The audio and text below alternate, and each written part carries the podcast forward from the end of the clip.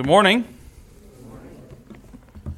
Uh, turn over to Romans chapter 1. We'll be focusing there today, as you probably just heard. Um, also, you likely heard this morning that today is uh, Sarah and I's anniversary. And um, we've been married for 10, uh, 12 years. 12 years. Um, I knew that. She posted it on Facebook this morning. Um, and it's in the bulletin, so I was able to double check my math. A lot of you weren't there for our uh, special day, um, so I wanted to share some photos from that day back in 2006. Look at those little babies up there. That's me on the left, and that's her on the right, in case you were wondering. Um, I decided to pick two of the most embarrassing pictures that I could find from our wedding.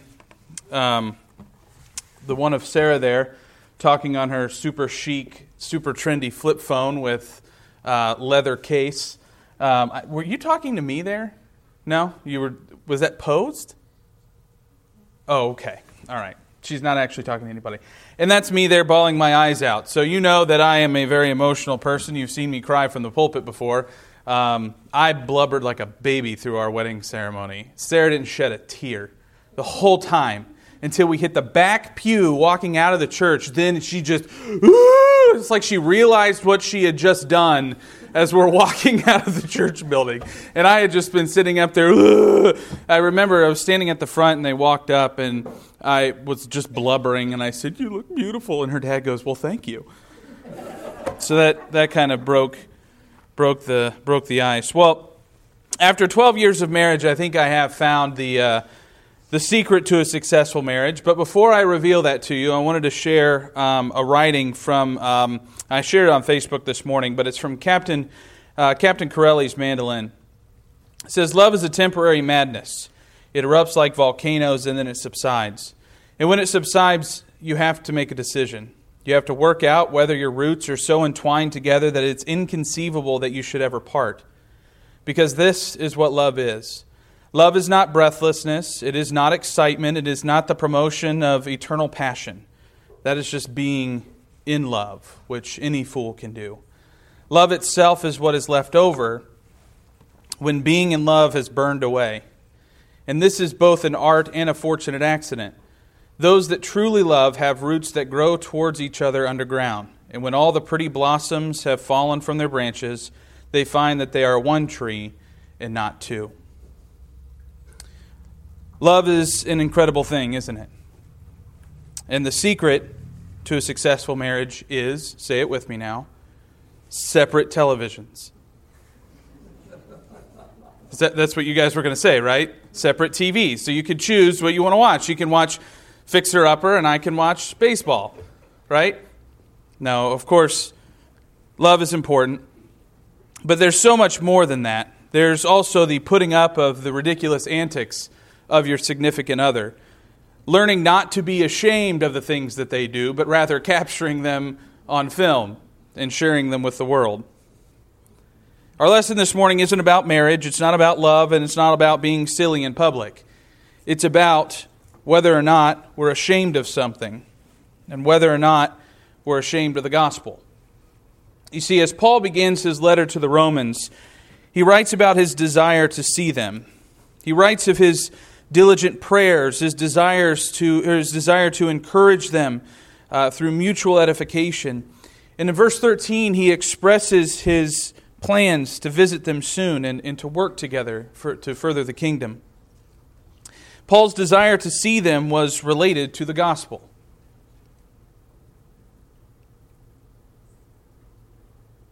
If you recall, it is the gospel for which he served as an apostle, which he explains in the first sentence of his letter. If you've read the reading this week, chapter 1, verse 1. It is the gospel that is the good news of Jesus Christ, of which he is not ashamed, as we heard in our scripture reading in verse 16.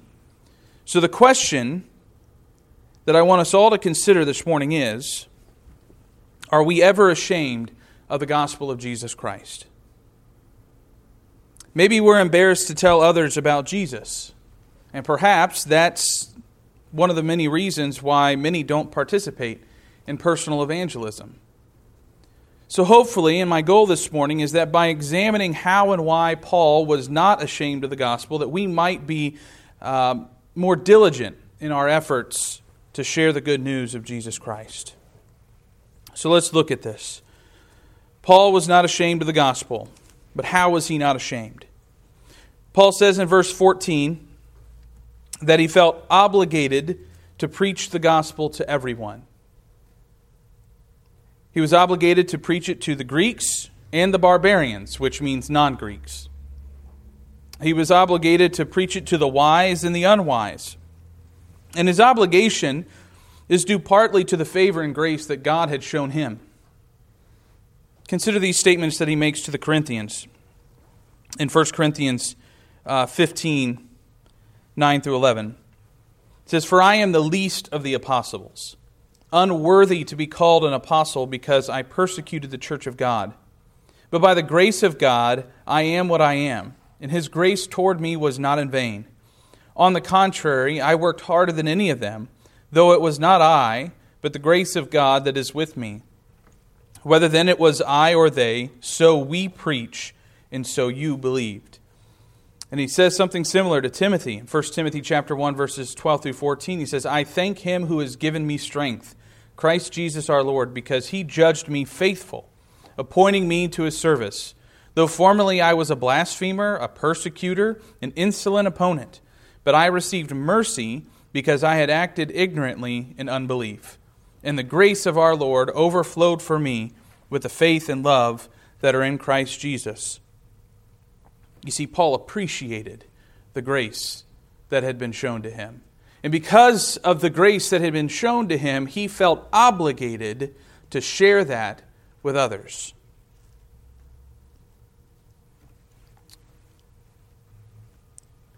Paul was also shows that he's not ashamed because he was ready to preach whenever he was given the opportunity. He was ready to preach it in Rome. Even though at the end of Acts we see he was being shipped off to Rome to be judged, to be tried. But still, his goal, his focus was to share the good news of Jesus. And if an opportunity presented itself to Paul, he would take it. Romans 15, verse 20, Paul says, And thus I make it my ambition to preach the gospel, not where Christ has already been named, lest I build on somebody else's foundation. He says his preference was to preach in places where Jesus hadn't already been proclaimed. But he would preach anyways, but his preference was to do that. Why? Well, because he says he doesn't want to build on somebody else's foundation. He doesn't want to impact the preaching and the teaching that someone else had already been done. And that was something that was common among those, those early days. But Paul didn't matter. He would still preach it nonetheless. So, why was he not ashamed? Why, why was Paul not ashamed of the gospel? In verse 16, Paul says um, that the reason he was not ashamed was because the gospel is the power of God to salvation to those who believe, both to the Jews and to the Gentiles. Paul tells the Corinthians in 1 Corinthians 1, verses 22 through 24, that the gospel tells of Christ crucified. And that is the power and the wisdom of God. Is seen within Christ crucified. The gospel reveals the righteousness of God in salvation. So he says in verse 17 how the just, the righteous, will live by faith. The gospel also shows how God is both just and the justifier of those who believe in Christ. He says that in Romans 3 of our reading this week as well. Romans 3, verses 21 through 26. He says, But now the righteousness of God has been manifested apart from the law, although the law and the prophets bear witness to it. The righteousness of God through faith in Jesus Christ for all who believe. For there is no distinction, for all have sinned and fall short of the glory of God, and are justified by his grace as a gift through the redemption that is in Christ Jesus, whom God put forward as a propitiation by his blood to be received by faith. This was to show God's righteousness. because in his divine forbearance he had passed over former sins. It was to show his righteousness at the present time so that he might be just and the justifier of the one who has faith in Jesus. Because of its power and its message, Paul was not ashamed to preach the gospel to anyone willing to listen. So, from Paul, we should now note several reasons why we should not be ashamed of the gospel. We shouldn't be ashamed of the gospel because the gospel hasn't changed. No matter how much man has tried, the gospel remains the same. It is still God's power to save to save those who believe. It is the power to produce faith in the hearts of those who hear it. And as Paul says in Romans 10, verse 17, faith comes from hearing, and hearing through what? The Word of Christ. The gospel produces faith. Listen to Paul's words written uh, to the Colossians, Colossians chapter 1, verses 3 through 6. He says, We always thank God, the Father of our Lord Jesus Christ, when we pray for you, since we heard of your faith in Christ Jesus and of the love that you have for all the saints, because of the hope laid up for you in heaven. Of this you have heard before in the word of the truth, the gospel, which has come to you, as indeed in the whole world it is bearing fruit and increasing as it also does among you, since the day that you heard it and understood the grace of God in truth. The gospel, as it moves, as it spreads, as people hear it, it continues to grow, it continues to produce fruit. It still reveals God's righteousness and salvation it still reveals how Jesus died for our sins. 1 Corinthians um, 15, verses 1 through 4, Paul says, We always thank God the Father of our Lord Jesus Christ when we pray for you. Since we. That's not right. That's, that's Colossians. Let me grab that. 1 Corinthians chapter 15, 1 through 4. Now I would remind you, brothers, of the gospel I preached to you, which you received, in which you stand, and by which you are being saved, if you hold fast to the word I preached to you, unless you believed in vain. For I delivered to you as of first importance what I also received that Christ died for our sins in accordance with the Scriptures, that he was buried, that he was raised on the third day in accordance with the Scriptures, and that he appeared to Cephas and then to the twelve. And he goes on. Paul says that that was what he delivered to them of first importance, what he also received that Jesus died for our sins. The gospel also still tells us how we can receive, oops, it was already there. How we can receive forgiveness of our sins in Jesus through faith, through repentance, and baptism, which is detailed in Acts chapter 2 and Acts chapter 22. We looked at, at those Man, I am failing on the uh, PowerPoint today. All right. We'll get there. Stand by. The AV guy, we need to fire him. That's me. Um,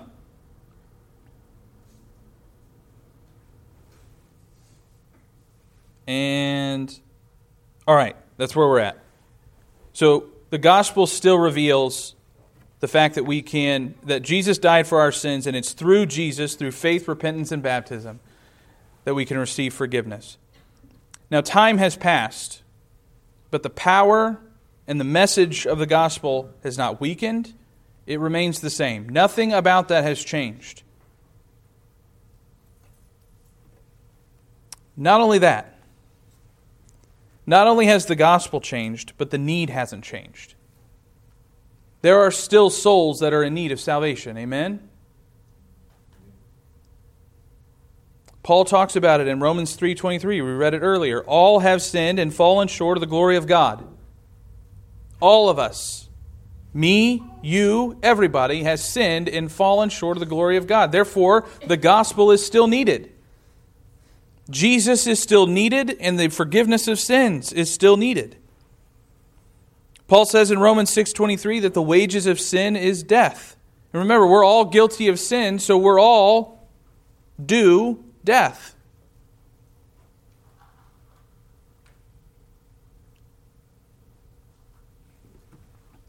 Souls are still in need of salvation, whether they're wise, whether they're foolish, whether they're near, or whether they're far, because Jesus is still the only way to the Father.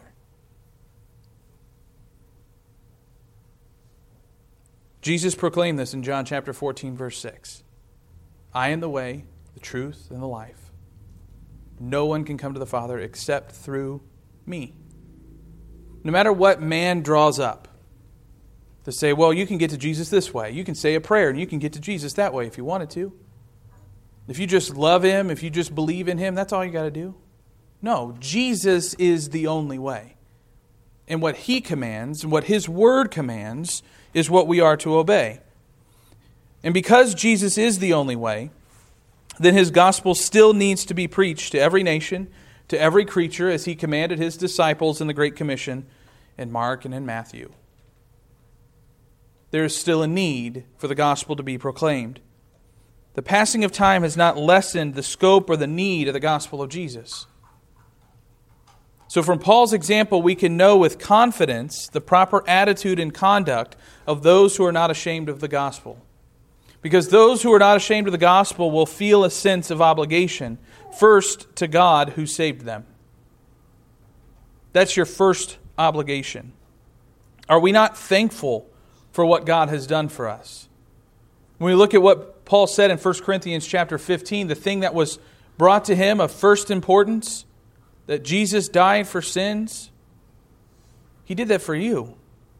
And if you've obeyed and you've accepted the gospel of Christ, if you've obeyed the gospel, if you've repented, been baptized for the remission of your sins, why keep that from everybody else? Are you not thankful for that? Are you not wa- wanting and willing to share that with everybody who's willing to listen? Shouldn't that impact how we live our life? Galatians chapter 2 verse 20. Paul says, "I have been crucified with Christ. It is no longer I who live, but Christ who lives in me. In the life I now live in the flesh, I live by faith in the Son of God who loved me and gave himself for me. Are you living your life that way? Are you living your life as Christ? Are you allowing Christ to live through you? Because everywhere that Jesus went, he impacted people. He preached Repent, for the kingdom of heaven is near or at hand. The kingdom of heaven is here. And we should still be preaching the same thing repent. The kingdom of God is here. Those who are not ashamed of the gospel will also feel a sense of obligation to those who are lost. Are we not concerned about the eternal destiny of those around us, of our friends, of our family, of our loved ones? Are we not concerned about their eternal destination should they die in their sins? Shouldn't that motivate us to do something? Our concern for the eternal soul of our loved ones should motivate us to do something. 2 Corinthians 5, uh, verse 11 starts off says, Therefore, knowing the fear of the Lord, we persuade others. We know what's coming. We know what is laying ahead in the future. There is a day, there is coming a day. We talked about that a couple weeks ago. There's coming a day in which all will be judged according to the word. We know that because the Bible says that. And if you believe the Bible, then that should motivate you to persuade others to obey as well. Those who are unashamed of the gospel will feel an obligation very similar to Paul's. That's what Paul's motivation was. He was obligated to God, and he was obligated to those who were lost. Those who are not ashamed of the gospel will also make themselves ready. They'll make themselves ready to share the gospel when they have opportunity. And if they're uncertain about what to say, and I know a lot of us struggle with that, I sometimes struggle with that as well, well, then we have an obligation to learn it. If we don't know what to say or how to say it, we have an obligation to find out. 1 Peter chapter 3, verse uh, 15 says, But in your hearts honor Christ the Lord as, ho- uh, as holy, always being prepared to make a defense to anyone who asks you for a reason for the hope that is in you yet do it with gentleness and respect. That last part is important. You can't lop off that last part. Gentleness and respect is an important part of that. But the key is that we need to be prepared to make a defense to anyone who asks for a reason for the hope that is in you. And what is that hope? That hope is eternal life. That hope is purpose, really, when it comes down to it. Why do we have hope? If we can't explain why we have hope, then maybe we don't have hope. Something to think about there. Those who are unashamed of the gospel will not rest until they have found some method, some tool, or maybe it's just a simple scripture by which they can successfully communicate the gospel to others. They'll be looking for open doors to teach others looking for those opportunities to present themselves so that they can jump at the opportunity to share it with others. Those not ashamed of the gospel will prepare themselves just as Paul prepared himself. So, our question this morning are we ever ashamed of the gospel of Jesus Christ? You may be. You may be if you're not doing anything to share the gospel yourself. You may be ashamed of the gospel if you're not involved in helping others to spread the gospel.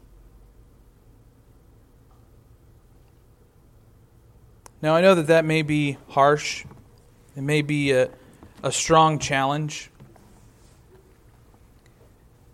And some may look at that as a negative thing, but it's not. Because the positive thing about all of this is that we have no reason to be ashamed of the gospel because it is still the same gospel that it has always been. It hasn't changed. And I praise God for that. It still has the power to save the souls of repentant people. It still reveals the wonderful righteousness of God to save us. And I hope that we are never ashamed of the gospel or of Jesus himself, as he says in Mark 8, verse 38 whoever is ashamed of me and of my words in this adulterous and sinful generation, of him will the Son of Man also be ashamed when he comes in the glory of his Father with the holy angels.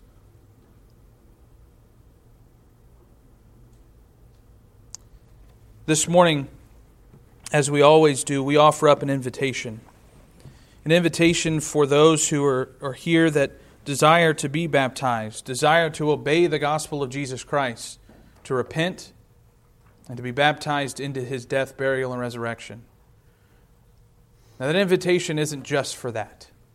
That invitation is also an opportunity for those who are already in Christ, but perhaps are struggling with things in their life and they need assistance from the church. Whether it's just prayer, whether it's a time to set up a time to study and, and discuss scriptures, or perhaps you're falling into this category of being ashamed of the gospel. And you need to know what are the tools? What are the things that I can do to help spread the word? Am I doing enough? Or perhaps you're just struggling with things in your life and you just need a shoulder to cry on, a prayer lifted up, and for people to be thinking of you and praying for you. If that's you, if we can assist you this morning, if you desire to be baptized into Christ for the forgiveness of sins, or if the church can assist you in any other way, now is the time that you can come forward while we stand and sing.